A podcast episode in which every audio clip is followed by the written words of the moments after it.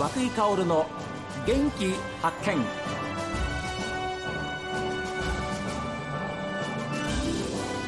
おはようございます。和久井薫です。和久井薫の元気発見。一日の始まりは私が発見した北海道の元気な人と出会っていただきます。今週は来週開催されます北海道高校総体インターハイの柔道男子団体への出場を決めた旭川龍谷高校柔道部監督笠井大樹さんそして部長の梅田誠さんにお話を伺いますえどうぞよろしくお願いしますよろしくお願いします。えまずはインターハイ出場おめでとうございますありがとうございます。団体戦久しぶりですか？はい、あの4年ぶりですね。しかも今まであの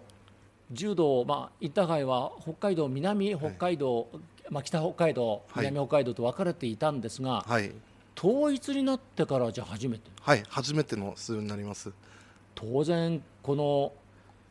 北海道で開かれるはい。イ、ンターハイに照準を合わせてこられたんですか？はい、そうですね。ええ。はい、で実際に今どんなお気持ちですか？本当にあの生徒が頑張ってくれたっていう気持ちで、はい。はい、あのもともと実績のない、えー子たちなんで、で、あのまず札幌には強豪校がいまして、はい。やっぱり中学時代の実績もあのある、えー北海高校さんと東海大札幌さんいる中、はい。まあ、北海道開催なんで2校出れるんで、うん。その一角を崩さないと出れないっていう中で生徒が本当に力をつけて、ええ勝ち取ってくれたインターハイでした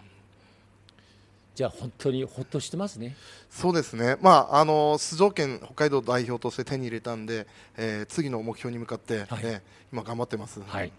で今日はですね、えー部長の梅田さんにもお話に加わっていただくんですけれどもどうぞよろしくお願いします。よろしくお願いします。梅田さんは実は旭川龍谷高校野球部のはい、監督をされてはい。いらっしゃいました、はい、でその野球部の監督をされていた梅田さんが今は柔道部の部長として、はいですから葛西監督をまあ支えながらはい選手たちを見ていくというふうなお立場ですよね。はい、そうです。でその部長のお立場からいかがですか？インターハイ代表っていうのは？えっ、とあの今年あの2年目なんですけども、はい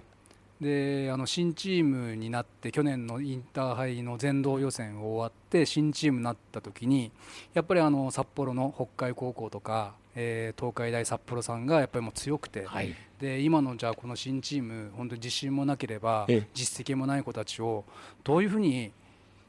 あの1年間かけて指導していこうかっていうところからまずそそこからスタートしてはい。でまず本当に笠井先生と話したのはやっぱり体重を増やしてうん。であとまあいろんな研究をしたりとか一応あの4本柱で増量と寝技あと組手研究っていうのがうちの4本柱なんですけども、はい。それを徹底してなんとか本当に戦えるようにしていこうって言って準備は1年間かけてしてきてはい。でいろんな部分で研究をしてで相手の、えー、と研究もしてうまく噛み合って本当に僅差で、野球で言ったらあの守りであの1対0で勝つとか2対1で勝つとかそういうような本当にしぶとく勝つようなところでしか勝機はないよねって言って、まあ、そういうような、えーとまあ、チーム作りをしてで本当にうまくそれがあの生徒たち頑張ってくれてで体現できてなんとかあの掴み取った勝利だと思います。笠井監督はい、本当に分かりやすい野球に例えてお 話をしてくださったんですが、はい、そういう意味では、あのまあ、就任されて2年目っていうふうにおっしゃってますけれども、はい。部長の梅田さんは、はい、やっぱり野球の良さ、はい。それを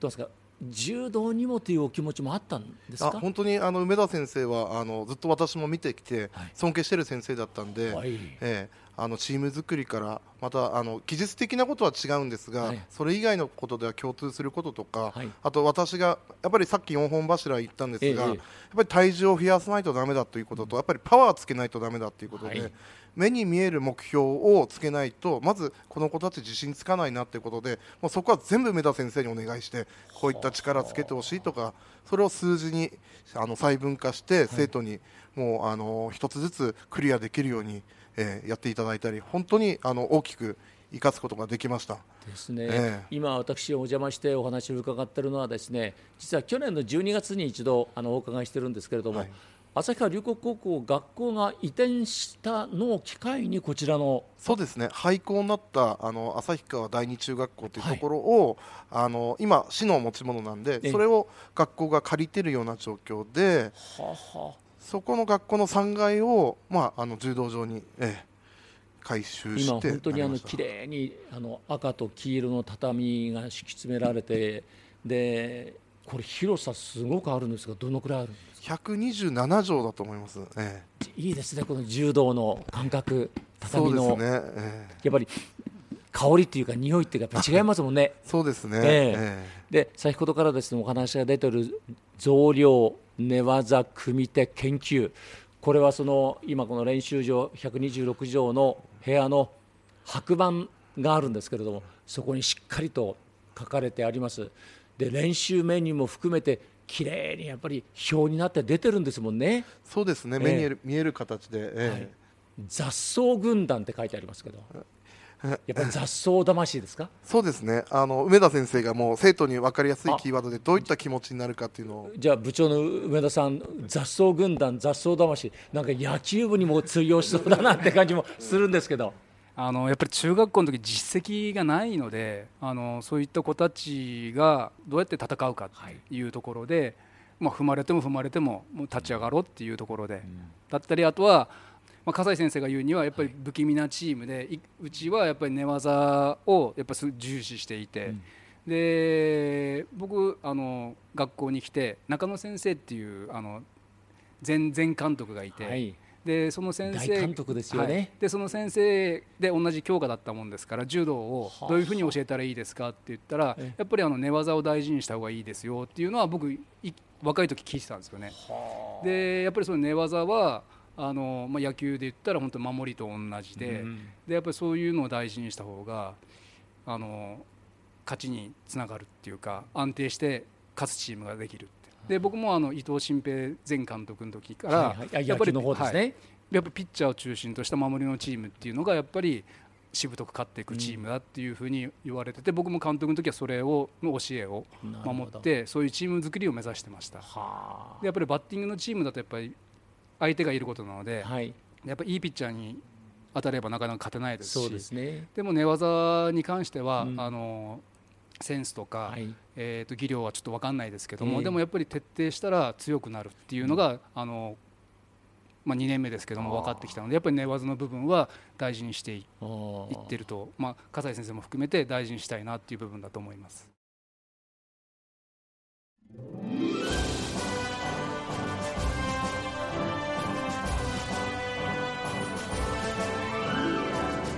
さあ皆さんからのメッセージはこちらです。メール元気アットマーク STV.jp genki アットマーク STV.jp ファックスは0112027290